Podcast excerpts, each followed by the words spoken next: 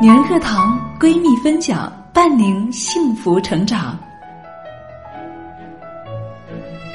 我的王子我来选，我的人生我做主。大家好，我是女人课堂的主播学员美西。今天要和大家分享的是由一则新闻引发的感想。九月三日，日本皇室秋小宫亲王的长女贞子公主。和大学同学小世圭在东京举行了公布婚约的记者招待会。两个人的婚讯在得到了国民祝福的同时，也招来了大批反对的声音。最主要的原因就是，贞子公主的未婚夫出身平民，现在是边读研究生边在律师事务所做律师助理，按钟点收取报酬。也就是说，没有一份正式的工作。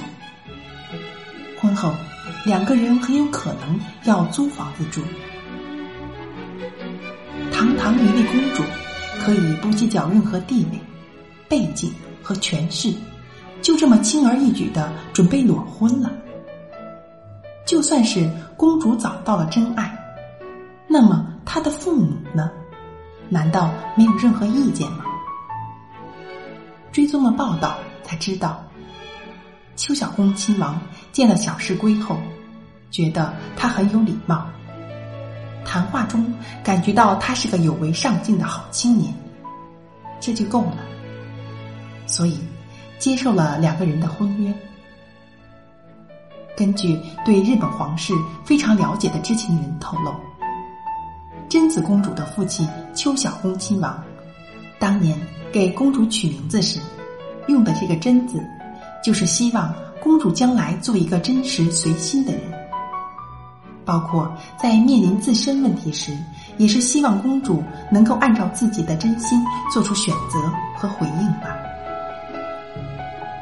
我感受到这位亲王满满的父爱和良苦用心。贞子公主虽然身份特殊。但是却有自己选择爱人的权利，实在是难得。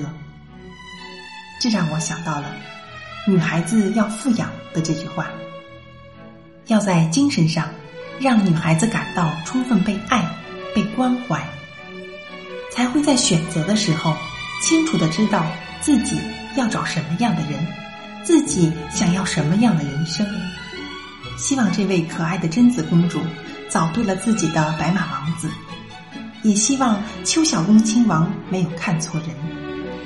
小石龟在和贞子公主以后携手同进的婚后生活里，能够担负起责任，给贞子公主撑起一片天。我的分享完了，希望能给您带来一些小小的触动和感悟。谢谢大家。感谢亲爱的收听，请关注微信公众号“闺蜜家园”或“女人课堂”，加入我们，让我们共同学习，共同成长。